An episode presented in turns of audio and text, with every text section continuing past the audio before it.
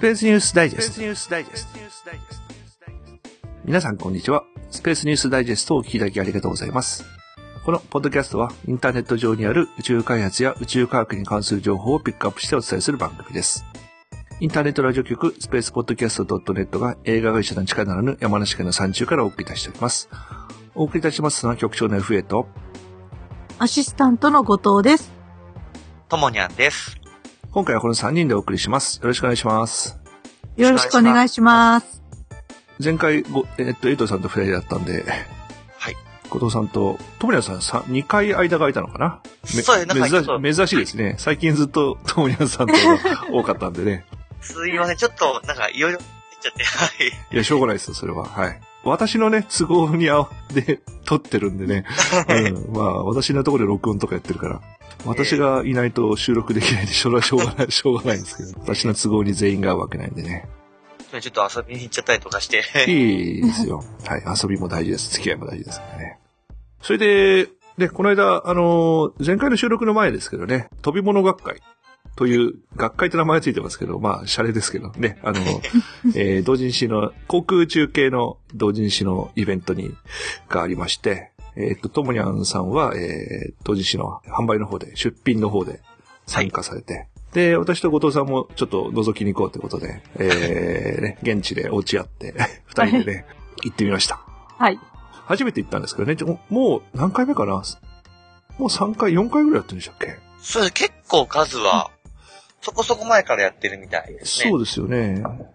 まあ、私もね、実際参加するのは今回が初めてだったんですけど、ええ、あのーまあ、こじんまりとした感じなんですけどね、いわゆるもうジャンルが絞られてるんで、そうですね、航空宇宙の。えーまあ、航空宇宙に関するものは何でもいいんだけど、まあ、でも航空宇宙に絞られてるんでですね。ええまあ、私は、そういう同人誌イベントもの自体が初めてだったんで、あの、コミケとかに比べると、やっぱりジャンルが絞れてる分、はい。いいねという意見も聞こえてきたようですけどね、現地で。友谷さんはたくさん売れました？そうですね、結構、あの、持ってた分は結構売れまして、ええ今回はあれですね、核兵器の、そうですね、えー解はい。説本。食い込みで出したあの、うん核兵器の解説本を、あの、食い込みで 全部完売しちゃったので、あの、一応再販させてもらって、そういう感じで、あの、飛び物学会で、もう販布させていただいて、今あの、コミック人さんとかでもうんうん。取り扱っていただいてるんですけど、はいはい。ともにゃんが白衣で一番学会らしい格好をして。そうですね、なんか、とりあえず、イベントとかでコスプレとかしないときはとりあえず大体白衣着てるんですけど、そうですね。まあ、どこのうちにもあるマイ白衣をですね、持ってきたんですけど、なんか3つの州には白衣屋さんっていうのがあるみたいでしたけどね。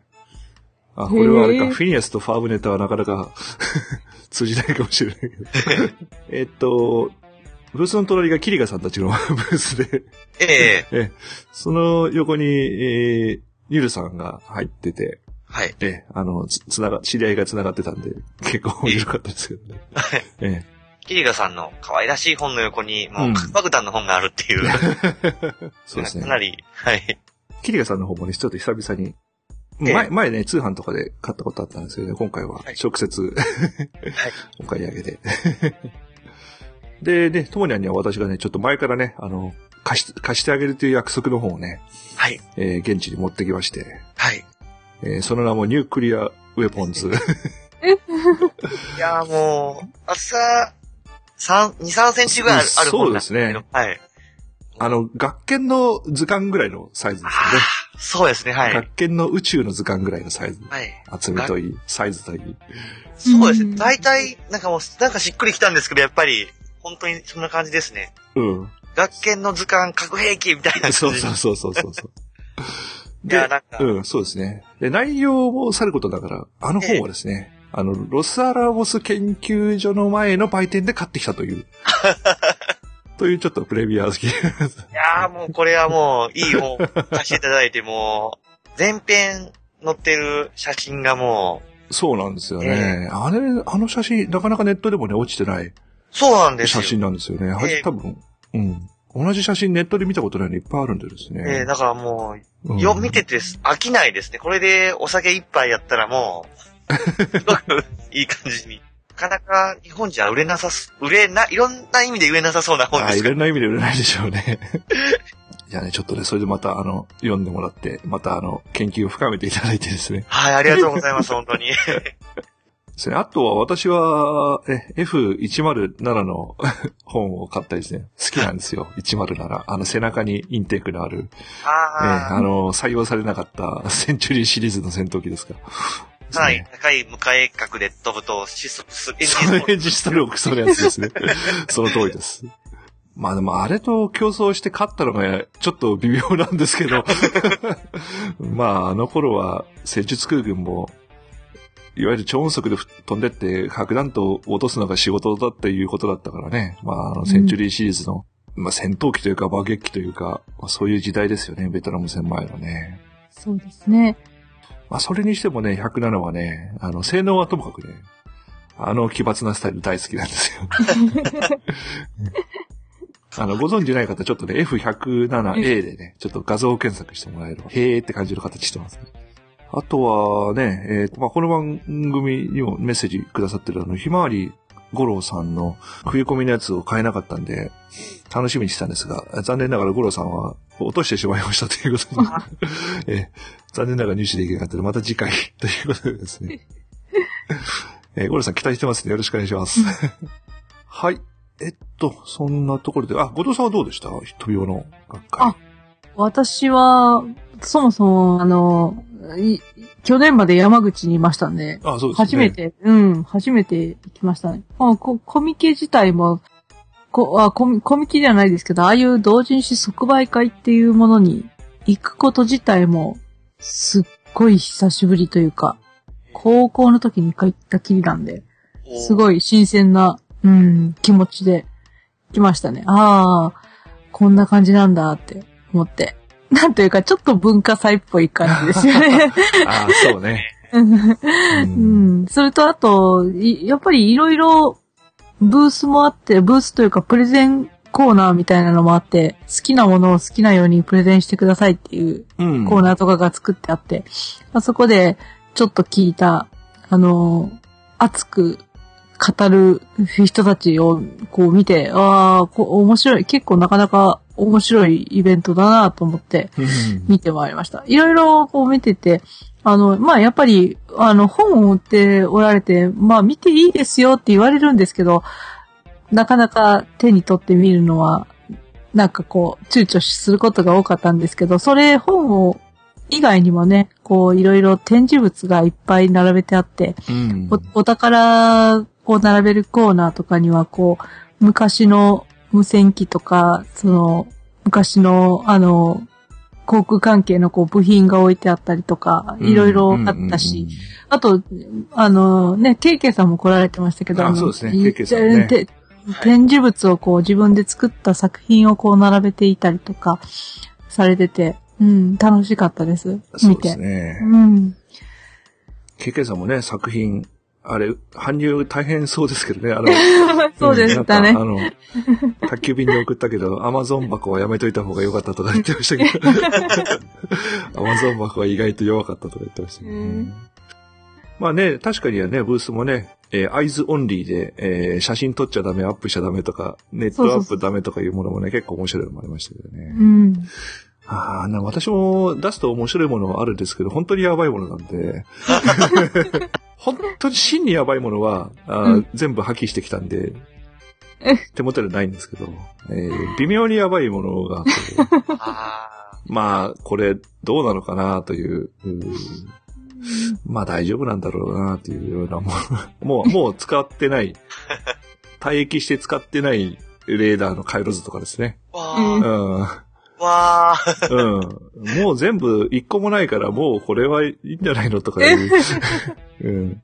ねモンテの趣味だとやっぱり、そういうこと多いですよね。そうね。これいいのかな？みたいな。うん。そうそうそう。ああいうところで公開収録とかやったら面白いのかもしれないですけどね。そうですね。まあそうすると1時間ぐらいあそこのブースを占領することになります、ね。はい。短、短くやってもね。あと、ところどころでこう、気ままにゲストに、ゲストを呼ぶというか、こう、いやこうあの、プラプラプラ歩いてる人見かけて、ああ、いや、ちょちょちょちょって言って。す好きな、好きな航空機は何ですかみたいな。そういうのもね、いいかもしれないですね。うんはい。じゃあ、その飛び物の話はそんなところで。はい。はいえーっと、じゃあですね、あの番組にいただいたメッセージをご紹介いたします。今回メールでいただいたメッセージですね。はいえーっと、あの、いつもいただいてます、和田さんからまたいただきました。えー局長様、皆様、こんにちは。いつも正しく、楽しく聞いています。和田です。久々に、あ久しぶりにエイトさんの交友をお聞きしました。えー詳しくは存じませんが、エイトさんはロケット打ち上げ関連のお仕事をされているようで、エイトさんが番組に出られているということは、日本のロケット打ち上げが順調である証拠と安心しております。さて、84回配信で火星の人が映画化されるというお話をされていましたね。あれを聞いて、よし、読むのはやめておこうと決心しました。えー小説を先に読むとストーリーが分かってしまうので、小説を見てからじっくり読みたいと思います。その際は SND のリンクを踏んで購入しますね。ありがとうございます。えっと、それで火星の人はですね、リドリー・スコット監督がメダカフォンを取られるそうですが、同じリドリー・スコット監督がアーサー・シー・クラーク作品の3001年宗教区への旅をアメリカテレビで、アメリカのテレビでミニシリーズ化するそうですということでリンクを紹介してもらいました。えっと、局長さんはご存知と思いますが、3001年宗教区への旅は2001年宇宙の旅シリーズの最終章にあたるものです。ゼログラビティといい、インターステラーといい、ここ数年リアルな SF がたくさん公開されていて、これからの SF ファンとしては嬉しい限りです。そういえば月に囚われた男も比較的最近の作品でしたね。え火星の人3001年終局への旅どちらも公開が待ち遠しいです。ということでいただきました。ありがとうございます。ありありがとうございます。えっ、と、イトさんは、はい、打ち上げ関連の中の人ですんで、えっ、と、以前はね、番組始めた頃はですね、あの、種子島勤務だったんで、ロケットがね、VAB からあの射程に動くときに一緒に歩いてる人の中に いたですね。えっと、今はあのー名古屋のね、H2A を製造してる工場の方のあたりで、そうですね。えその辺で勤務してますんで、ええー名古屋から。今日もね、えー次の、もう次の、次だ次って言ってましたから、もう次の製造がね、えー頑張ってますんでね、えーまあ彼が、えーしっかりしてれば、まあ問題ないでしょうと。ねそれから活性の人ですね。そうですね、映画化。えっとね、公開はね、日本の公開はわかんないですが、アメリカの公開は秋から冬にかけてみたいですね。もう撮影は終わってるんで。まあ、どこまで、どのぶ、まあ、全部、全部映像化はちょっと難しいと思うんで、こう、カットされると思うんですけど、これはね、ほんと楽しみなんですよね。それから、3001年終局の旅ですか。これもね、確かに、リドリー・スコット監督なんかすごい多産ですよね。あの、風に人が終わって、で、エイリアンの続編のプロメテウスの2を今撮ってるはずなんですよね。それから3001年って、なんか年間に4本ぐらいあの人撮ってますよね。すごいなんか、た、多作な方ですよね。うん。うん忙しそうですよね。そうですね。ブレードランナー2も撮るみたいな話もちょっと出てましたけどね。本当にやるのかなって感じもしますけど。あの、ハリソン・フォード周辺でまたやるみたいな。ええー、って感じですけど。うん。ハリソン・フォードさん、この間さ、飛行機事故あ、そうですね。でしたよね。うんうん。で、3001年終局への旅。懐かしいですね。2001年宇宙の旅で、春の、春9000の策略で宇宙空間に放り出された飛行士が、うんオールトの雲あたりで発見されるんですよね。おーう。ん。あのーで、瞬時にフリーズドライされたんで、で、そのまま再生、その3000、西暦3000年の技術で再生されて、今3000年後の地球に戻ってくるというストーリーなんですよね。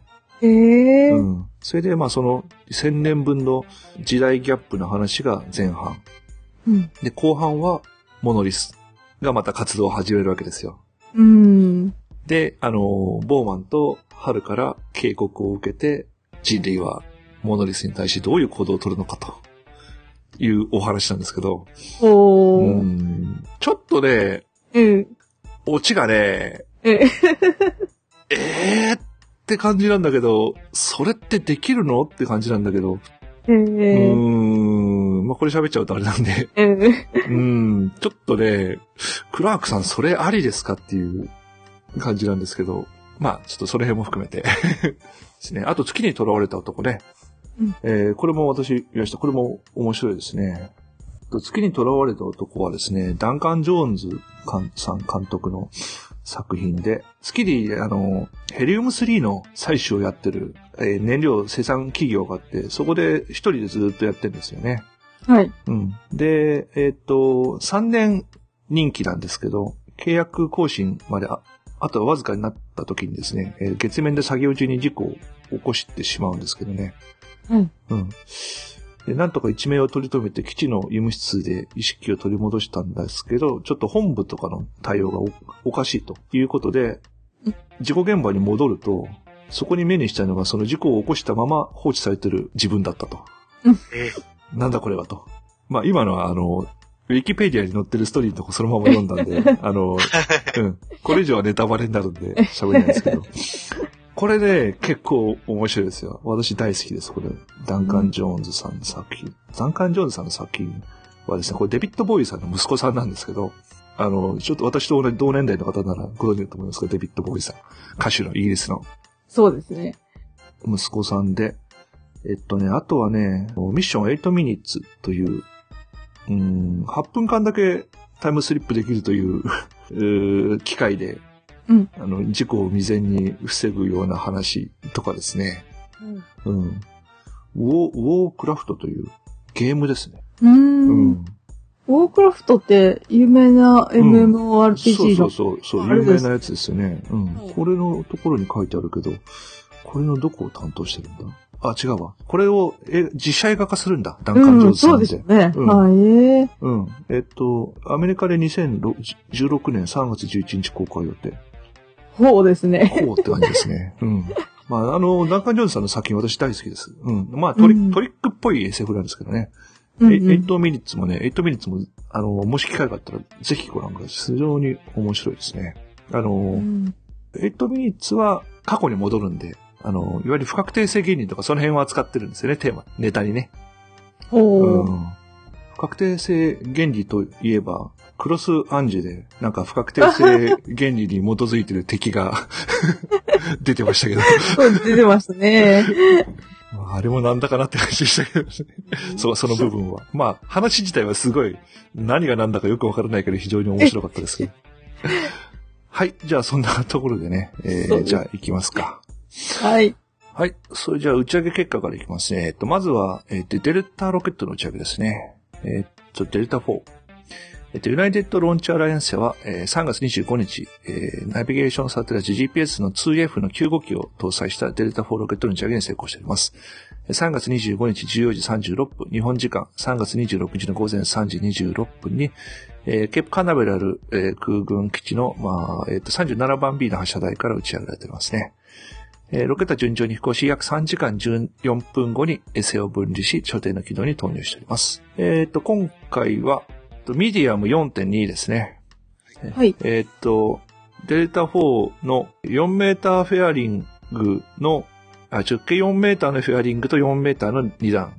それに、えっ、と、2個の交代ロケットモーターを、えー搭載しているっていうレギュレーションですね。これ4メーターの2段目のレギュレーションのこのタンクは、H2A の2段目のタンクと同じものですね。うんうん。あの、共通です、実は。はい。とですね、それで、まあ、GPS がですね、えーこの 2F シリーズ第、えー今の最、最先端の第4世代のものですね。で、今回はその9号機ということですね。はいえっ、と、打ち上げの重量は1630キロ、えー高度2万キロ、軌道傾斜55度、えー設計寿命は15年ですね。はい、それから次がですね、えーっと、遅れに遅れてましたドニエプルロケット。えーっと、韓国の地球観測衛星アリラン3号 3A の打ち上げに成功ですね。えっと、ISC コスモトラスト社とロシアの戦略ロケット部隊は、韓国の地球観測衛星アリラン 3A を搭載したドニエプルロケットの打ち上げに成功しております。ロケットは、えー3月26日午前3時8分46秒、えー日本時間の3月26日、えー午前7時8分46秒、36じゃない、46秒ですね、に打ち上げられております。さっきのデルタの4時間後ですね。うん。ロシアのですね、ヤスヌイ戦略ロケット基地の地下サイドから発射されておりますね。えっと、ロケットは順調に飛行し、打ち上げから約15分後に衛星を分離し、えっと、その後13時3分49秒に、韓国航空宇宙、えー研究員カリ、カリの地上局と交信に成功しておりますね。で、アリラン 3A は、まあ、彼が運用する地球観測衛星で光電子光学センサーを搭載し、地球表面の撮影を目的ですね。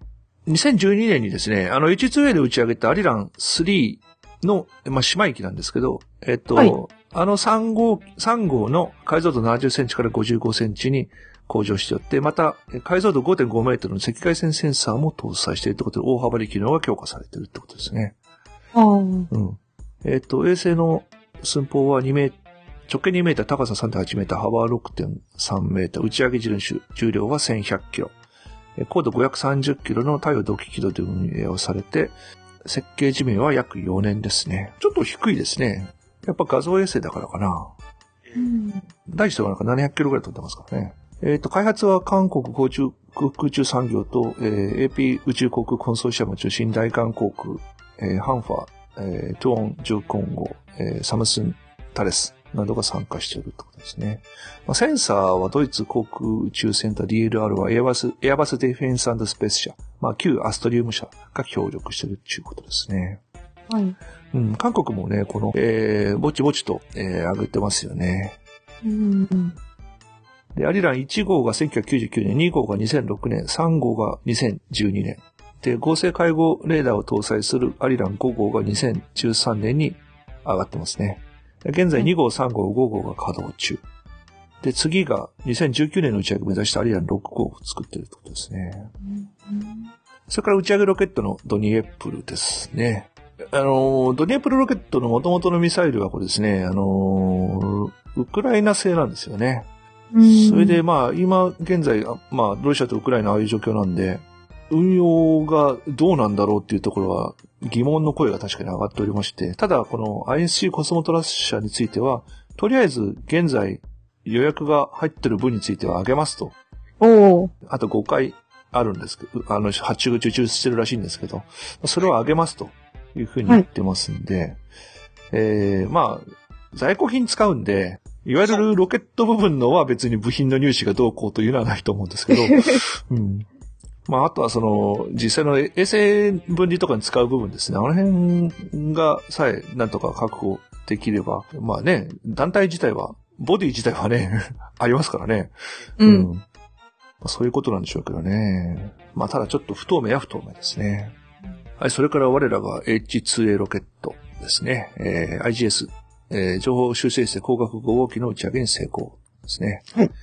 えっと、三菱、三菱重工と宇宙航空研究開発機構 JAXA は3月26日に、えー情報収集衛星光学5号機を搭載した H2A の28号機の打ち上げが成功しております。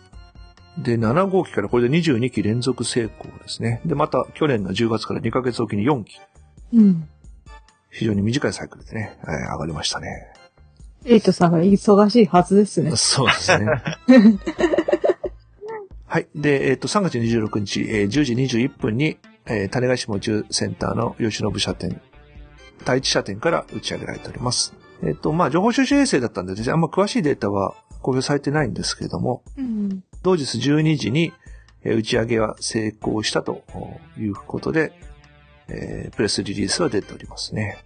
なんかもう見てても、すごい綺麗な、あの、天気も良かったですけど、あうんもう、なんか、全然安心して見ていられる感じになってきましたよね。そうですね。そうですね。最近ね、もうだからずっと H2A って天候以外のうん。原因で遅れたことがないんですよね。そうですようね。ん定してますようね。んはい。えっ、と、まあ、IGS、えーな情報収集衛星光学5号機は、まあ、内閣衛星情報センターを運用する衛星でですね、この光学衛星と、まあ、レーダー衛星の2種類がありますってことですね。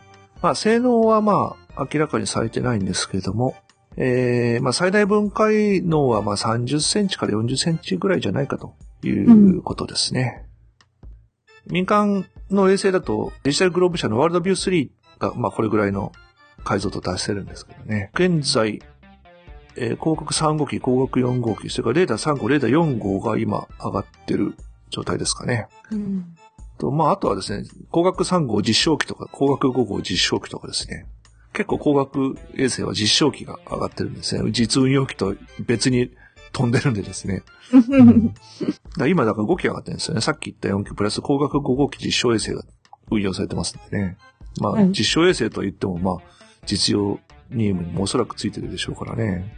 性能はね、まあ、最近その、アメリカも30センチまで、あの民間の方にこう、開放してるんで、まあ多分それとさ、大差はない、10センチ台が見られるとか、まあ多分そこまでいかないと思うんですけどね。うん、あのーまあ自力で衛星を運用してるというののメリットは、うん。日本がえどこに注目してるかっていうのを知られずに済むというのが、私は大きいなと思ってるんですよね。まあ日本がだから北朝鮮の映像を撮ってても別にそれはあ当たり前だと思われる。まあそれ以外のとこの映像ですね。だ民間のあの衛星会社から買うことはできるんですけど、今は。あのーまあもちろんアメリカが見られたくないとことかは当然売ってくんないし、うん。ね、あの、それから、どこのえ画像を買い付けたかっていうのはやっぱわかるわけですよ、調べれば。うん。そうすると、あ、日本はそこの映像が欲しいんだなとか、いうのがこう、やっぱり分かっちゃうわけですよね。うん。それを。衛星だと、う軌道、軌道はぐるぐる、あの、回ってるけど、うんどこを写真に撮ってるかっていうのは、その撮影スケジュールがわかんない限りわかんないです。そうそうそう。その通りなんですよ。うん。まあ今、今この上空通ってるってのはまあ、みまあ今はアマチュアの観測ネットワークとかもあるんで、まあ軌道はまあはっきり言えばまあバレバレなんですけど、うんまあでも、どこで何を撮ってるかっていうのはわかんないわけですよね。うんただ通過してるだけの時なのか、自分を撮ってるのかっていうのはわからない。そうですねだから日本がだからどこに注目してるのかって。まあ例えばね、あのーインド洋のあの方とか中東の方とかもおそらく撮ってるでしょうし、うんまあどの程度やってるかはちょっとわかりませんけどね。まあ、その、民間買えばいいんじゃないのっていう意見もあるんですけど、まあそれはその、日本は今どこを注目してますよっていうのが、まあバレるというリスクと裏表ですよっていう話ですね。うんはい。それで 2H2A ロケットなんですけど、えーっと、次はですね、えーっはい。と、テルスターですね。おそらくね。はい。H2A は。えー、これでエイトさんも言ってましたけど、久々の204。えーとそれから、来年度予定は、えっ、と、 ASTRO-H ですね。X 線天文衛星。まあ、それから 2B、HTV が上がりますね。2B が1機。という予定になってますね。はい。それから次ですね。次、ソユーズの打ち上げですね。ロシア連邦宇宙局ロスコスモスは3月28日、えーゲナディ、えーパダルカ宇宙飛行士、スコット・ケリー宇宙飛行士、ミカエル・コニエンコ宇宙飛行士の3名を乗せたソユーズ TMA16M を打ち上げております。ケリー飛行士とコニエンコ飛行士は1年間滞在する超長期ミッションになるんですね。うん。1年は長いな。ぁうん。打ち上げはですね、ソユーズ FG ロケットで、えーカザフスタン時間で28日の午前1時24分、えー日本時間が28日午前4時24分に、えーバイコヌール宇宙飛行士の、まあ、一番発射台、通称ガガーリン発射台から打ち上げられております。約9分後に軌道に投入されて、クイック軌道ですね。打ち上げから6時間後のご日本時間の午前10時33分に、えー ISS のポイスクモジュールにドッキングしておりますね。うんこれでですね、はい。えー今6名になってるんですけど、これどういう交代になるのかな？今先に言ってるバーツ、シュカプレフ、えークリストファー・レンティ宇宙飛行士の3人は5月11日にソユーズ TMA15M で帰還して、で、今言ってる3人はそのまま残るわけですよね。そのうち、3人のうち、えーバダルカ飛行士は34時、44時滞在員と6ヶ月間宇宙ステーションに滞在し、今回と同じソユーズ TMA16M で帰還すると。で、一方、ケリー飛行士とコニエンコ飛行士は43次から、えっ、と、46次の滞在要員として1年間にわたって滞在を続けて、ソユーズ TMA18M で、えー帰還するっていうことで、16M に乗って帰ってくるのはパダルカさんと他は誰とかいう感じで、その辺のちょっとローテーション、私、まだちょっとよく確認してないんですけど、うん。はい。あの、長期に行くときは、い行くときと違うソユーズに乗って帰るときは、い椅子ね、椅子、あの、自分のせ背中の形、自分の形になってるんで、い椅子取っ替えるんですよね。ソユーズから外して。自分、自分の椅子。うん。はいはい。だから、という、これ 16M、16M、ソユーズ 16M、今回 15M ですね。えっと、次回の打ち上げは油井さんたちの打ち上げですもんね。うん。まあちょっと調べておきます。どういうローテーションになってるのか。やっぱでも1年は長いですよね。今までですね、えっと、連続最長記録はですね、ロシアのワレリー・ポリャポリャコフ飛行士の438日うん。ですね。次がロシアのセルゲイ・えーアブデエフ飛行士の380日。えーその次はウラジミール・チトフ飛行士、えームサ・マナロフ飛行士の365日ですね。えっ、と、ちなみにあの、累積はですね、えーセルゲイクリ・クリカレフ飛行士の803日なんだそうですね。うんうん。で、ちなみにあの、バダルカ飛行士は今回のミッションまですでに710日記録を持ってるんで、今回のミッション中に累積、えー飛行日数は、まあ、1になると。おー。うん、ことですね。このロシアの長くいた人たちは、ロシアというかソビエト時代に、これ、ミールに取り残されて帰ってこれなかった人とかもいるんでですね。うん長くいたくなかったけど長くいちゃった人とかもいるんでですね。ああ。うんもともと予定してなかった長くいた人とかもいるんで、ちょっとかわいそうな人もいるんですけどね。でですね、あの、帰宅難民じゃないですけど。そうそうそうそうそうそう。うん軌道、軌道、軌道にいるにいるうちにあの、国が変わっ、なくなっちゃったっていう、国が変わっちゃったっていう人がですね、いらっしゃるんでね。ある意味ずっと帰国できないですよね。そうね。はい。で、次もですね、今度ソユーズの打ち上げなんですけど、こちらはですね、えっ、と、ギアナからの打ち上げですね。アリアンスペースの打ち上げです。ソユーズ STB ロケット、航法衛星ガリレオの FOC の M2、えー、SAT7、それから、 SAT8、同時打ち上げですね。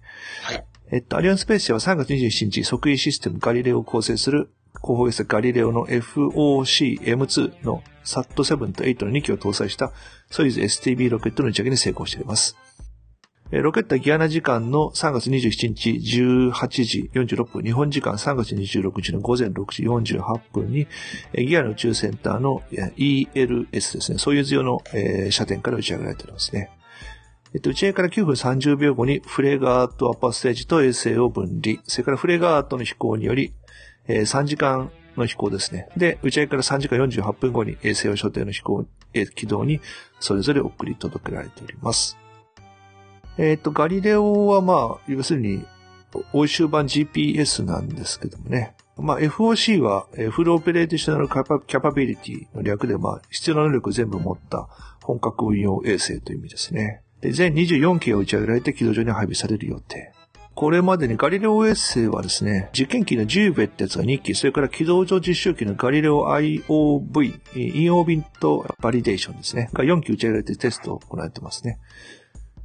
で、えっ、と、FOC の1号機と2号機にあたる、えーガリレオ FOC M1 サット56が打ち上げられてるんですが、まあ、前回ですね、フレガートのトラブルで、はい。と予定通りの軌道に投入できなかったんですよね。で、す衛星スラスターでちょっと軌道を上げて、えーまあ限定的ながら運用できる軌道にとりあえず移動させてるんですけどね。まあちょっとこの後どうなるかということですね。はい。あと、打ち上げ使われたソユーズ STB。STB っていうのは、ロシア運用で言うとソユーズ 2.1B に相当するやつのバージョンですね。それからフレガートは今回フレガート MT っていうバージョンのやつですね。えっ、と、前回、えっ、と、燃料の配管が凍結とかしたことがあったんですけど、まあその辺は、まあ前にもお伝えしましたけど、回収してあるということですね。はい、それから次、インドの打ち上げで、えー PSLV ロケットで、こちらも後方衛星の IRNSS-1D の打ち上げに成功していますね。インド宇宙研究機関 ISRO は3月28日、えー後方衛星 IRNSS-1D を搭載した PSLV ロケットの打ち上げに成功しております。3月28日、17時19分、日本時間28日の20時49分に、サティシュダワン宇宙センターの第2発射台から打ち上げられております。ロケットは順調に飛行し、打ち上げから約19分25秒後に衛星を分離しておりますね。えっ、と、投入された軌道は近地点高度282キロと遠地点高度2644キロの、えーサブセッショナスファー軌道ですね。えっ、と、今後衛星のスラスター噴射により高度3万6000キロ軌道傾斜30.5度の、えー対地動機軌道に移動する予定ですね。えっ、と、インド地域広報システム、えーインディアン、えーレジ、レジオナルナナビゲーションシステム、サテライトシステムですね。えー、まあ日本の順天頂に近いシステムですね。まあインド周辺だけですね。で、また信号も GPS と互換性を持つように作られているので、まあ本当に日本と似たようなシステムですね。うん。えっと、衛星を打ち上げ時の重量が1425キロ、設計寿命約10年。で、IRNSS は全7機が打ち上げる予定で、そのうち3機が静止軌道。それから、また4機は赤道から30度傾いた対地動機軌道ですね。まあ、8の字軌道ですね。に、こちらに投入されるってことですね。えっと、PSLV は25機連続成功。はい。順調ですね。はい、それから宇宙開発関係で、えっと、まずはですね、はやぶさの、はやぶさ2の状況なんですけど、第1回イオンエンジンの連続運転を終了っていうことで、3月21日、えー、はやぶさ2のイオンエンジンの第1回連続運転が同日5時30分に正常に終了したと発表ってことですね。うん。えっと、あの、初期運用確認が5 3月3日に終わってですね、それから、えー、連続運転が2回、えー、合計600時間ということで前回、えー前にお伝えしましたけどね。で、はやぶさについては、えーデルタ V 秒秒速60メーターということで、まあ、そんなね、大した増速しなくてもいいということだったんですね。H2A の軌道投入精度が極めて高かったんで、さほどあの、うん地球旋空倍までさほどイオンエンジン使わなくていいということですかね。えっ、と、で、今回の第1回連続運転は409時間で、これは計画通りに終了しましたってことですね。うん。まあ、あらかじめ探査機に送信したコマンドプログラムに従って、タイムシーケンスの中で噴射風量の指示が発信され、自動で行われて、えーその時ですね、えー日本からは可視じゃない状態だったんで、えー21日の2時、14時5分から21時5分の間で行われた運用時にテレメトリーを取得し、予定通り21日の午前5時30分に噴射が終了したことが確認されたってことですね。で、うんえーその後ですね、連続運転後の軌道情報を詳細分析を行って、えー結果がまとまり次第 JAXA から発表されるということですね。うん。まあ、今のところ、えー順調に飛行中ということですね。そうですね。うん、まあ、次の難関は、すあれでしょうね、スイングバイ。うん、地球スイングバーですね。まあ、とりあえずあと6月頃に第2回目のイオン運転、イオンエンジンの運転がありますんでね。はい。はい、えっと、それからですね、味覚島がですね、和歌山大学、それから秋田大学とですね、共同でですね、えー、プッチョ、お菓子のプッチョですね。プッチョを燃料にした、えー、ハイブリッドロケットを打ち上げると。いうですね、ことをですね、大真面目な共同プロジェクトを行っております。あ、これはですね、あの、こ国立天文台のあの、坂本先生も加わってですね、ええうんで、ハイブリッドロケットっていうのは、えー固体燃料と液体の酸化剤。まあ、固体と液体を使って組み合わせるエンジンなんですけど、普通の固体燃料みたく、あの、酸酸化剤と燃料が混ざってないんで、まあ、比較的安全に取り扱えるというロケットなんですけどね。まあ、通常あの、例えば北海道でやってるカムイロケットとかが、この、ハイブリッドなんですけど、あっちはですね、ポリエチレンとかポリプロピレンとかそういうプラスチック素材が使われる、が燃料に使われるんですけど、今回はですね、プッチョをですね、えー、混ぜましてね。はい。まあ、あの、諸島なんでね、島なんでね、当然あの、酸化剤入れれば燃えるわけですんで、で、そのキャンディーを展開して、キャンディーの表面が溶けながら燃えて発生したガスが、えー推進力になるということで、まあ、それは、えーなってもおかしくないんだけど、それをこう、大真面目にロケットにして飛ばしたと。いうことですね。うん。実験の後は、スタッフが美味しくいただきましたとかじゃないですか。いいのね。うん、食べ物で。そうですね。まあ、いいですけど、おうんおやつで飛ばすという発想が面白いですよね。そうですね。うん。えーっとね、味覚糖さん、あ、味覚糖さん、そうですね。あと前もね、あの、グリコさん、ロポッキーロケットとかイベントやってましたね。あれは別にポッキーで飛んでるわけじゃないけど、結局お菓子メーカーさん、ちょっとロケットのね、イベントやってんのかなって感じですけどね。えーっと、今回打ち上げに使われたロケットは全長1.8メートル、重量は、えーっと、8キログラム、えーっと、カーボン FRP の本体内にアルミのレールで補強を入れた構造ですね。うんえっ、と、プッチを燃料とするロケットエンジンはジュラルミンの筒の内側に火を着火させしやすくするために低融点の樹脂を入れた燃焼室と、えー酸化剤の、えー亜酸化窒素のタンクで構成されていて、えー燃焼室の内側には、えー包み紙を剥いたそのままの状態でプッチョが20粒詰められている状態とうん。いうことですね。うん。えっ、と、燃料となるプッチョは6種類の味が味覚糖から提供されて、えーソーダ味、コーラ味、マスカット味は確実に入ってる。そうですね。えーっと、発射の際は外部のタンクから酸化剤タンク内にまずは酸化窒素を、えー充填します。でそれからですね、えーっと、充填が十分にされると圧が上がって、細いチューブからガスが、えー立ち上ってくるので、その酸化剤充填を確認してから10秒から1後に、えー1分後ぐらいにこう点火して、オーディオのケーブルを使ったスパークで、燃焼室のプッチョに火が届き、プッチョが燃え始めると、その間に酸化剤のガスが流れ込んで、激しい燃焼となりガスを噴射しロケットは上昇するとうん。いうことで、えーキャンディーロケット1号機ですね。えーっと、高度や加速度をセクトする、ちょっとすごいロガーというのが、えー搭載されてるらしくて。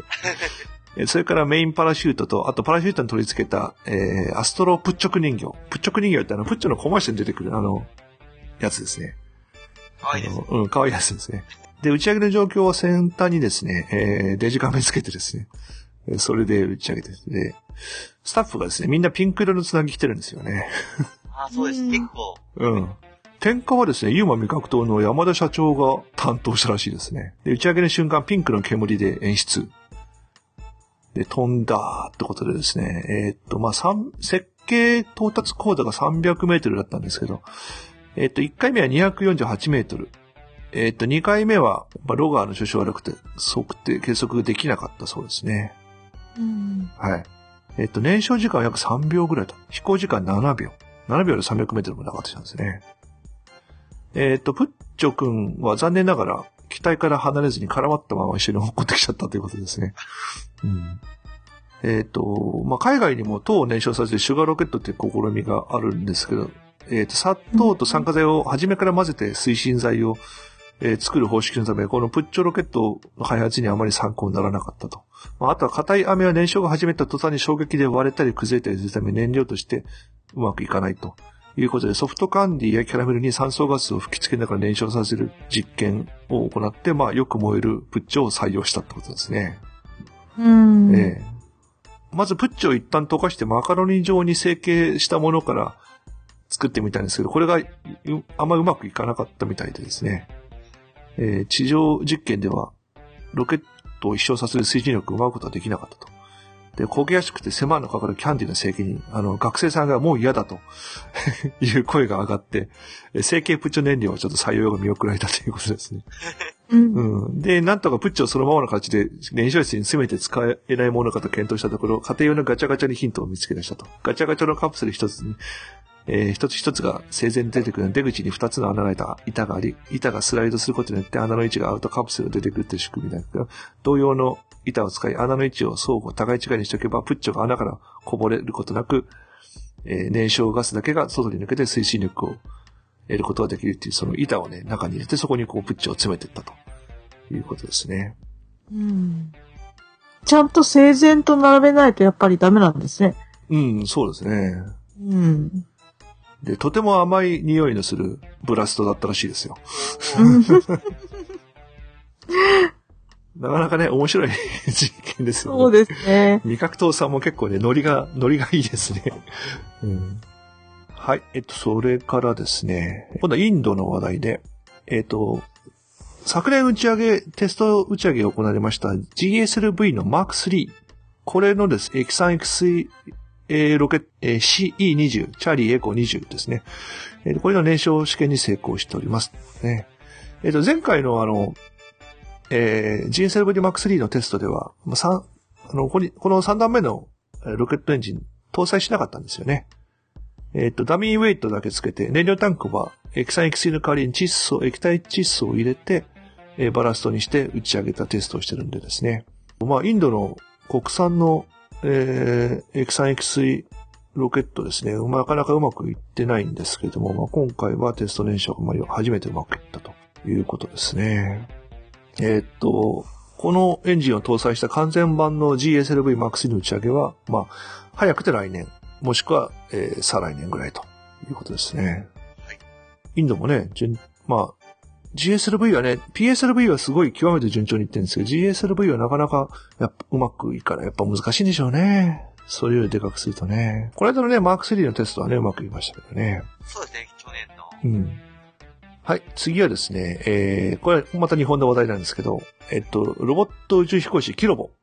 前回のね、お伝えであの、ドラゴンで帰ってくるよって言ってたやつですね。えっと、これがね、えー無事日本に帰国いたしまして、えー帰国会見を行、行ったということですね。えっと、帰国後の第一声は、地球はまるで青色 LED みたいだった、輝いていたよというふうに回答、あの、会話してくれたそうです。3月12日に帰ってきたんですね。着水は2月10日、スペース X のドラゴンで戻ってきたんですけどね。とロボガレージの高橋さんからですね、えー宇宙から見た地球はどうだったと聞かれて、さっきの地球はまるで青青い LED みたいだったよって答えたそうです。うん。うんえーまあ無事帰ってきたんですけど、まあ滞在中はトラブルもいろいろあったそうでですね、えっと、大きなものとしては、対話実験の直前に反省したり7時間もフリーズしてしまったと。で、様々なチェックを繰り返した結果、最終的にはケーブルが長すぎて電あの電源電圧が落ちちゃ、落っこっちゃったっていうことで、ケーブルを短いものと交換したということでですね。まあ現地の他のケーブルと多分取っ替えたんでしょうけどね。多分臨時で対応したんだと思うんですけどね。えーヒヤッとしたってことですね。えっと、今回のミッション達成に伴って、このキロボ君は地球、地上から一番高いところで対話したロボット、初めて宇宙に行って寄り添いロボットってことでギネスの認定を受けたと。いうことですね。えっと、それからですね、えーっと、これ JAXA が今募集してるんですけどね、APRSAF22、アップサーフ22、え水ロケット大会に派遣する日本代表を募集中ってことですね。航空宇宙研究開発機構 JAXA は APRSAF22、え水ロケット大会に派遣する日本代表を募集ということで、えー水ロケットに取り込んでいるアジア太平洋地域の同年代と水ロケット打ち上げ競技を通じて宇宙科学技術の知識交換や国際交流プログラムを通じて友情の絆を深めたいという中高生を対象に、えーまあ、2005年からですね、えーこの APRSF 水ロケット大会に日本代表選手を派遣しているってことで、今年その22、あ、今年の大会にもまた募集しますってことですね。アジア太平洋地域宇宙機関会議 APRSAF のこの宇宙教育普及文化会の勧告を受けたものということで、えー今年の11月28日から29日、インドネシア・バリ島で開催される予定の水ロケット大会に日本代表として参加を希望する中学2年生から高校1年生を募集。うん。えー対象は、えー学校や公共機関が認可した、えー青年団の代表で3人1組のチーム。チーム構成は学校の先生と生徒2人、もしくはこの宇宙少年団みたいな青年、えー青少年団体のリーダーと団員2人ということで、応募締め切りは5月29日まで。代表に選ばれたメンバーはインドネシア派遣準備として、まず8月19日から18日の日本代表研修に参加した後、えーその後本番のですね、11月28日から29日にインドネシアバリ島で開催される大会に参加するってことですね。うん。えー私も若ければぜひ参加したいと、えー手を挙げたいと思うんですけどね。これね、選考基準がちょっとね、詳しくわからない。まあ、詳しくは JAXA の方に問い合わせいただいてね、えー我こそはという方はぜひ参加していただきたいと思います。はいはい。それから次ですね、NASA のですね、小惑星捕獲計画ですね。アステロイド、えーリダイレクトミッション、ARM。最初にほあの出たミッションチャートだとね、あの、小惑星丸ごと、ちっちゃい小惑星丸ごと1個捕まえて持って帰るという、はい。いうミッションだったんですが、うんえーまあそれはね、オプション A でね。で、オプション B が、まあ、丸ごと1個というわけじゃなくて、直径4、5メーター、70トンまでの岩石をロボットアームで取ってくるオプション B と、2つ検討されてたんですけど、まあ、オプション B になりましたっていうことでね。えー、まあ、丸ごと持ってくる。まあ、丸ごと持ってくるって大きさ10メーターぐらい、直径10メーターぐらいの小惑星なんですけど、それを丸ごと持ってくるのは、さすがにちょっとやめましたと いうことで、小惑星から、えー直径4メーター、2メーターか4メーターぐらいの岩石をロボットアームで採取して取って帰ってくるという、まあ、ハヤブサみたいなね、ちっちゃいのとは違う結構壮大なミッションですよね。で、それをこう、地球近近傍に持って帰ってきて、オリオン宇宙船でそこまで行って、えーサンプルを採取して地球に持って帰るという、そういうミッションなんですよね。だからあの、有人宇宙とセットのミッションなんですけど、さすがにでかいの丸ごとはちょっと やめましたっていうことですね。で、オプション B の場合ですね、候補となる小惑星の軌道、形状、自転周期などが、小惑星表面の地形をあらかじめ詳細に把握してくる必要があるため、これまでに探査機が小惑星を直接調べた経験がある、もしくは詳細な観測が可能な小惑星がターゲットになるということで、まあ、現時点 NASA が挙げているターゲットの候補星は、まずは糸川。まあ、はやぶさがよく調べましたからね。それから、あの、オサリスレックスの目的地、ベヌー。まあ、オサリスレックスが行くからですね。うんそれから、あの、はやぶさ2や、日本とヨーロッパの共同小惑星探査機マルコ・ポーロの候補となった、えー C 型小惑星 2008EV5 の3つということですね。ターゲット小惑星の選定は、えーまあ、2019年の初頭までに決定されるってことですね。まあ、他にも、これから候補自体は増えていくと思うんですけど、さすがに丸ごと1個はやめ、無理だったのかなって感じですけどね。でも、どっちにしろ持って帰ったやつはそのまま、えー地球に落とすんじゃなくて、オリオンで、パイロット、宇宙飛行士が乗ってって、それを現地で、そこからさらにサンプル採取を行うというミッションですね。はい、それからあとちょっと小さい話でですね、えっと、スペース X じゃファルコン9、一段回収テストやってますけど、え回収したのどうするのって話ですけどね。えっと、これはね、あのースペースポートをアメリカに持ってって、またそれをもう一回飛ばすテストを実施するそうです。あの、荷物乗せないでね。ああ、はい。うん。あの、それをもう一回再整備して、もう一回撃つそうですね。試験機みたいなのがやる感じなんですかね。そうです。試験機にする。要するに回回収した機体を再整備して、はい。ペイロッド乗せた実ミッションじゃなくて、とりあえず空で、空っていうかまあ、ダミーウェイトぐらい積むかもしれないけど、はい。うん、あの、お、お仕事と関係ないミッションで飛ばしてテストするってことですね。はい。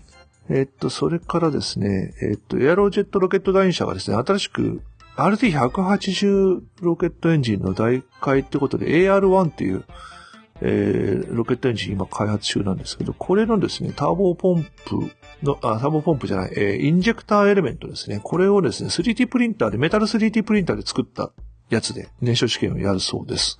へーって感じですね。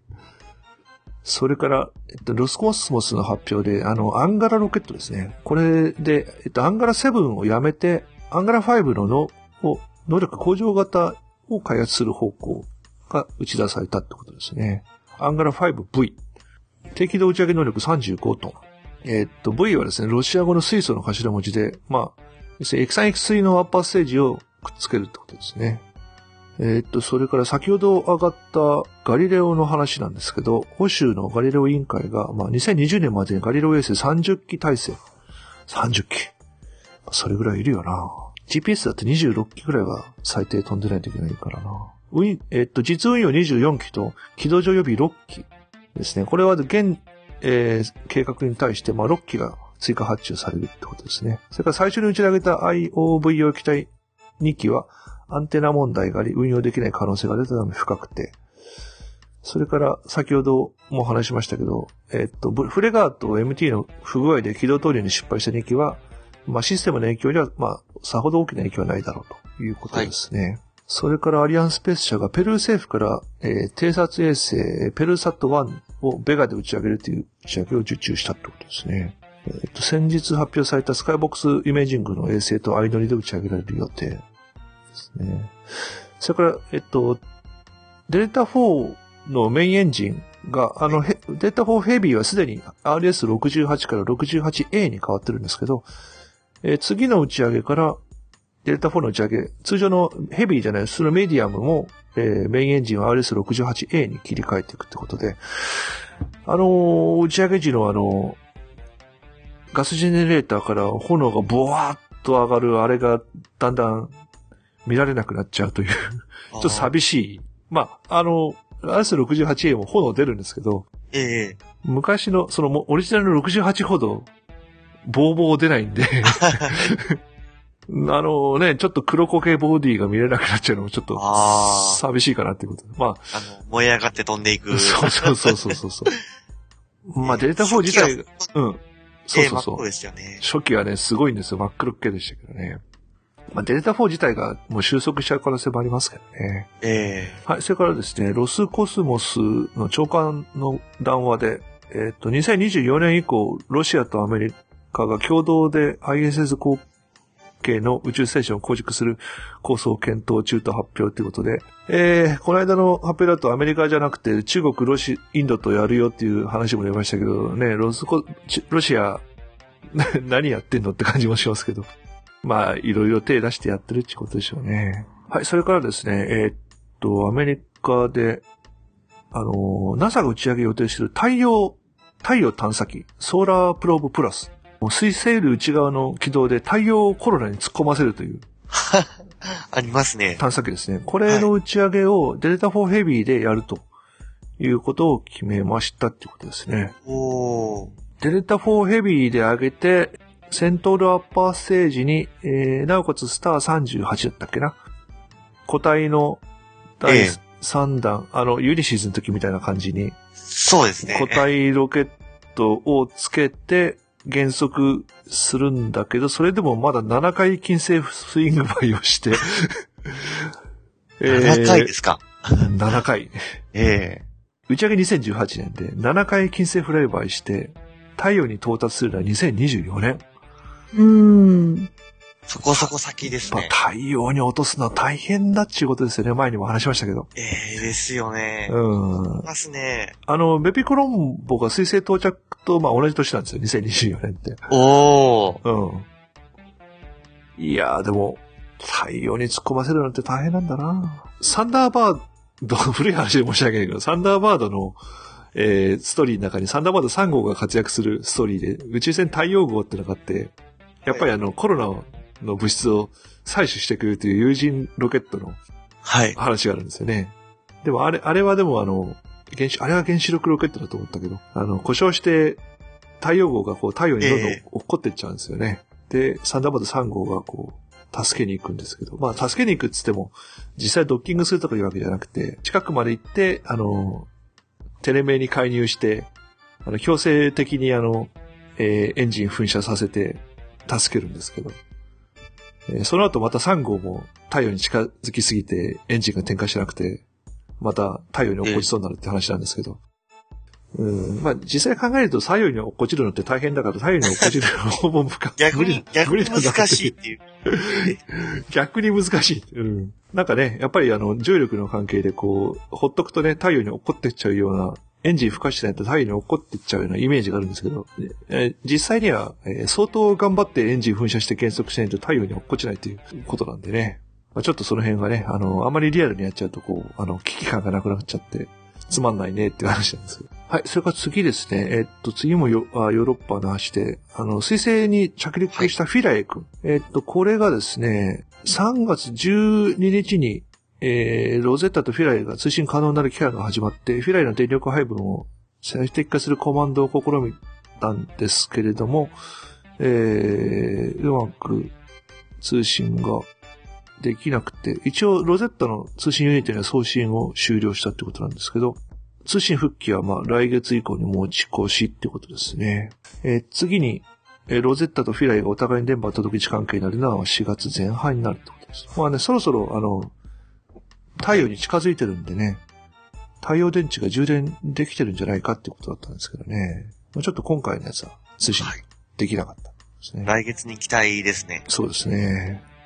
はい。それから次、宇宙科学関係でですね、最初の話はですね、まずあの、超新星残骸に大量のニッケルを検出したということで、えー究極的な核融合プロセスの証拠だということですね。えっ、と、エクセテモエセスザクの観測です。京都大学の発表。超新星残骸 3C、397から大量のニッケルを検出。陽子と電子が合体する電子放核が一 A 型超新星爆発で起こることを示す最初の観測結果だってことですね。えー、和室方向3万3000光年にある、彼方にあります、一 A 型超新星残骸 3C397 を観測したところ、これらの天体からクロム、マンガン、鉄、そしてニッケルによるよるスペクトルムの基線の検出に成功した。とりわけニッケルの全質量は太陽の重さの1割に相当し、過去に観測された他のえー超新星残骸に比べて3倍から5倍という膨大な量だと。なんでこんなにね、この超新星だけこんなにたくさんニッケルが出たのかわからないとですね。えっと、ここで言うニッケルはですね、ニッケルの中でも、えっと、ニッケル、えー58というニッケルですね。えっとね、超新星爆発で大量にニッケルできるんですよ。もともと。もともと大量にできるのはニッケル56ってやつなんですよね。えーうん陽陽子28個、中性子28個。えっと、これはですね、炭素と酸素の、えー核融合でできるんで、炭素は陽子6個の中性子6個。えー酸素は陽子8個の中性子8個ですね。で、これの核融合で起きるんで、ニッケルができたとしても、えー28と28なんですよ。中性子28、陽子28のニッケルができるんですけど、はい。ニッケル56が見つかったってことは、陽子28個の中性子30個のニッケルが大量に見つかってるんですよ。ええええで、28、28のニッケルは6日ぐらいでコバルトに崩壊して、その後、えー70日で鉄に崩壊するんですよね。はい。うん。ニッケル58からコバルト58になって、鉄58になるんですよ。で、そのニッケルから鉄、あ、コバルト鉄にお落ちる時の、その、ベタ崩壊のエネルギーで中性、あの、1A 型超新星っていうのは輝いてるんですよ。だから、大量にニッケルできるんだけど、みんなそれ鉄に変わっちゃうんですよね。ええええで、ところが、その、ニッケルの陽子28個、中性子30個のニッケルがたくさん見つかったと。要するに、だから炭素、6個6個の炭素、8個8個の酸素が合体しても、28と30にはならないんですよ。はい。えーアンバランスなんですよね。じゃあ、その余計な中性子2個どっから来たの？というと、重力崩壊するときに、1A 型超新星爆発の説明したときに、重力崩壊を起こすって言ってましたよね。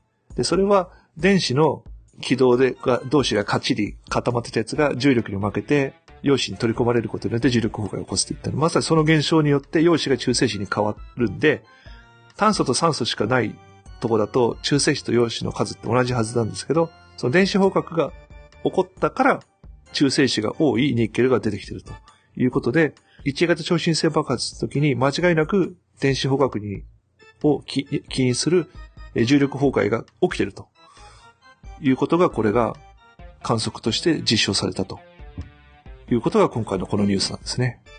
はい。まあ、あの、結局、超新星爆発の中で何が起こってるかっていうのは、まあ、あのまあ、この間、宇宙と素粒子のよりの超新星爆発の話をやったけど、まあ、確実に分かってないんですけど、まあ、今回観測で、実際にその理論で予測されている電子捕獲が起きているということの証拠が見つかったということですね。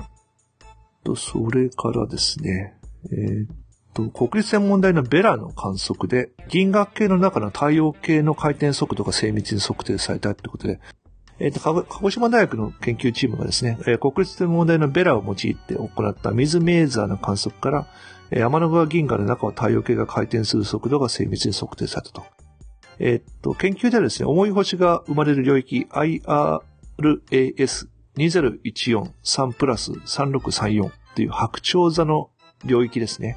ここで水メーザー放射を、まあ、2008年から2010年までのかけて複数回観測し、えーこの領域までの距離、8870光年、それから固有速度を検出したということで、えーこの領域が銀河の中を回転する速度、キロメーターパーセックが27.3プラスマイナス1.6パーセク、えーパーキロパーセクということで、まあ、銀河中心からの距離を入れて計算すると、えー太陽系の回転半径が銀河中心から8.5キロパーセクとすると、太陽系の回転速度は秒速232キロ。銀河中心に対して。えーこれはですね、うん。あの、従来値より約1割ぐらい大きいらしいですよ。従来の予測値より。うん。秒速230キロ。さすがに銀河サイズになると、早いですね。ちなみに地球は太陽の周り回ってる軌道速度約秒速30キロですからね。太陽が銀河系を飛んでる速度。秒速232キロ。まあ、銀河系サイズから言うと、そんなに速くないのかなとか、よくわかんないですけどね。はい、それから次はですね、キュリオシティの成果で、キュリオシティが採取したサンプルから地球の生物にとって重要な硝酸塩が存在する証拠が得られたってことですね。3月25日の発表です。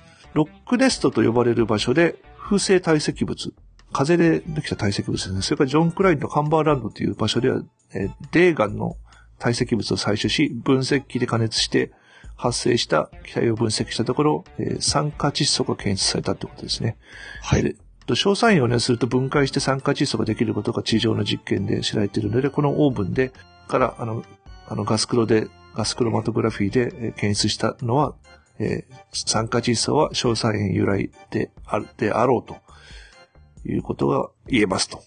ですね。えっと、ロックネストのサンプルで110から 300ppm、えージョン・クライのものが70から 260ppm、カンバーランドに至っては330から 1100ppm に相当する高い含有度だったということですね。はい。えっと、硝酸塩に含まれる窒素はアミノ酸や核酸塩基を構成する、まあ、生命にとって重要な成分ってことですね。えっと、地球上の硝酸塩のほとんどは生命活動で作られているんですが、火星の場合は、えー隕石の衝突や落雷とかそういうのでも生成されると考えられていて、まあ、これが本当に生命の活動によって生成されたのかどうかというのは、まあ、これからの分析になるということですね。まあ、ただ生命が作ったかもしれないということは言えるということですね。えっ、と、前回もお伝えしましたけど、あの、キュリオシティ、このサンプル測定用のあのドリルのアームの振動機能を作動させると、ショートが起きるという不具合が起きてるんですね、え今後のちょっとサンプル採集影響がどうなるか、まだちょっとその後の発表がないんですけど、ちょっと心配は心配ですね。えーっと、それからですね、えー木星の観測ですね、えーっと、日本の打ち上げました惑星分光観測衛星ヒサキによる、え木星のオーロラ爆発の観測から、えこの現象が木星自身の高速時点によって引き起こされることが初めて示されたということで JAXA の発表ですね。えっ、と、木星はですね、えっ、と、地球のの約1000倍というですね、すごい強力な磁気体を持ってるんですけども、えっ、と、その中にですね、プラズマ化した硫黄由来のガス、まあ要するに、硫黄、硫黄ってこう、火山が噴火したわけですよ。それがこう、宇宙空間にこう、ガスをこう、撒き散らしながら軌道を回ってるんで、硫黄トーラスっていう、そのドーナツ状の硫黄が撒き散らした硫黄の軌道上にガスが溜まってるんですけど、そのガスとか、あと太陽風、それから木星磁気圏との相互作用によって、まあ、オーロラが常時発生してるんですよね。はい。で、ただこのオーロラが、こう、いわゆる、あの、バーっとたくさんオーロラが発生する場合、まあ、地球の場合、あの、オーロラがたくさん発生するときっていうのは、太陽風が強くなってきて、地球の後方の磁気圏がずっと引き伸ばされたやつが無人と切れて元に戻ると、オーロラリ、あの、リコネクションと言われる、えー現象によって、あの、帯電粒子が地球側にその戻ってきて、南極と、地球の南極と北極に火電粒子が降ってくることによって大きなオーロラができるんですけど、まあそういう現象なのか、それとも木星自身が原因で起きているのかよくわかんなかったんですが、まあ、日先によって木星を長時間連続で観測することによって、えー太陽風が静かな時に木星のこのオーロラ爆発現象が起きるってことを連続的に捉えることを成功したと。ということで、これはですね、えっ、と、木星の磁力と、この木星の自転速度、10時間周期なんですね。これによって引き起こされているってことを示しているということですね。なかなかこの磁気圏のメカニズムっていうのが難しいんですよね。あの、今、木星に向かってます、NASA の探査機ジュノーですね。あれがあの、磁気圏観測目的で飛ばしてますんで、あれが到達しますとまたいろいろわかるんじゃないかなと思いますね。それから、銀河中心ブラックホールの活動について、これもさっき、エクセンテモン衛星スザクの観測なんですけども、えっと、23.5億光年彼方にある銀河をスザクで観測して、銀河中心ブラックホールにあります強い放射圧が銀河スケールの物質の流出を引き起こす原因であることを初めて示したってことですね。えっと、大熊座の銀河 IRASF111119 プラス3257っていう銀河ですね。でこれで、えー活動銀河核風と銀河スケールの物質流出を観測し、この銀河は活動銀河核を持ってるんですけど、そのですね、えー中心銀河に、あ、銀河中心にある巨大ブラックホールが周囲にある物質を大量に飲み込むことによって、その周囲から X 線や可視光などの強い電磁場を放って。で、この重力で集められた物質がですね、えーまあその X 線とか強い電磁波を出してるんですけど、まあそれは重力で集められた物質同士がこう摩擦で高温となって強力な電磁場が放射されているということが表してるんですけど、今度はその放射圧によって今度は周りに向かって物質が押し出されて周囲の物質とぶつかったところで今度は星がたくさんできていると。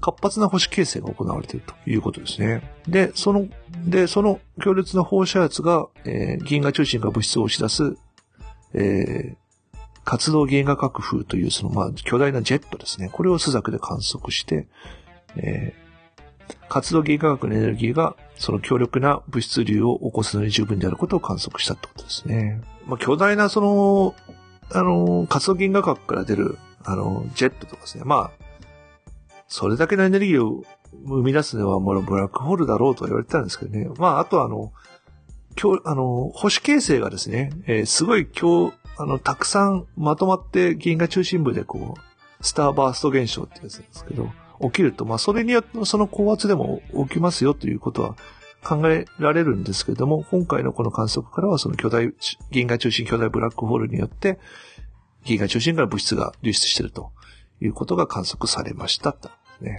それでこの観測してる銀河はですね、どうも2つの銀河が衝突してる最中らしいですね。で銀河同士の衝突が引き金となって中心の巨大ブラックホールで大量の物質が送り込まれてブラックホールが活発になって、え巨大なエネルギーが放射され、その結果として銀河スケールの物質、放出が起こっているということらしいですね。シミュレーションによればこのような銀河はやがて中心付近のガスや塵を放出し埋もれていた活動銀河学の核が輝き出すクエーサーに進化するということが示唆示唆されているという話で、うん、この後クエーサーになるんだとですね。はい。それから ISS 希望ということで、えー、っと、そうですね。ゆいさんが希望に向かう、えー、ミッションのトレーニングを進めておりますね。それから、あと、大西飛行士もですね、第48、49時、長期滞在クルーに選定されてますので、そういう宇宙船シュメルタ小訓練等を今ロシアで行っているということですね。うん。えっと、希望はですね、運用開始から2485日、あ、もう2000日、2500日近いですね。でですね。うん。で、えっ、と、船内の微生物モニタリング等を行っております。えっ、と、日本実験棟では、希望日本実験棟では、希望内に生息する微生物層を調べるため、えー、マイクロ B4 実験まあ、希望青年における微生物モニタリングが行われておりますね。まあ、希望は当初微生物が存在しない状態で打ち上げられましたが、ドッキングした後、他の ISS モジュールで繁殖した微生物の空気の流れ及び宇宙飛行士や物資の移動に伴って希望にも持ち込まれて存在している。今、微生物が存在しています。まあ、これが宇宙飛行士の健康に対する理屈装置の不具合になる原因になるということで、えー、微生物サンプリングを行って、実際どういうふうに今微生物環境が起きてるか、まあ、閉鎖環境下でどんな風になってるかっていうのを調べるってことですね。うん、えっと、希望の壁面とかからサンプル採取を行って、冷凍、一部は冷凍冷蔵庫に保存されて、一部は軌道上で培養した後、また冷凍冷蔵庫に入れたってことですね。それからマランゴニ対流の、えー、ダイナミックサフ実験が行われています。それから、えー、これは前回話したな。えー、希望はそんな感じですね。えっ、と、ISS 全体としては、最初の打ち上げから5970日、もう6000日目の前ですね。えっ、と、前回でもお伝えしましたけど、えっ、と、民間の宇宙、有人宇宙船がドッキングする IDA というドッキングポート、インターナショナル、ショナル、えドッキングアダプターと呼ばれる、え機器の設置に備えて IDA に接続するケーブルを ISS 外壁に付設する、えー、船外作業を行っておりますね。うんそれからアンテナの設置する、えー、船内作業も行っています。IDA 自体は今年中に ISS に運ばれる予定ですってけど、これ何に乗せて運ぶのかな？ドラゴンかな？はい、えー、っと、こんなとこですね。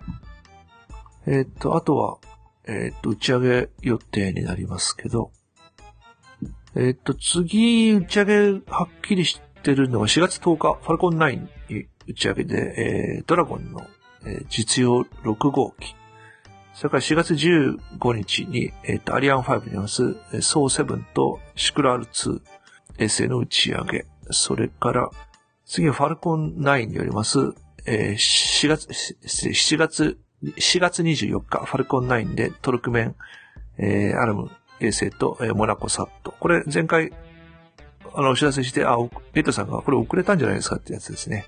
4月24日になりましたね。それから同じく4月24日にプロトンによります、えーメキス、メキシコのメクスサット1衛星の打ち上げ。それから28日が、えープロトン、えー失礼、28日はソユーズによります、ソユーズプログレス補給船の打ち上げですね。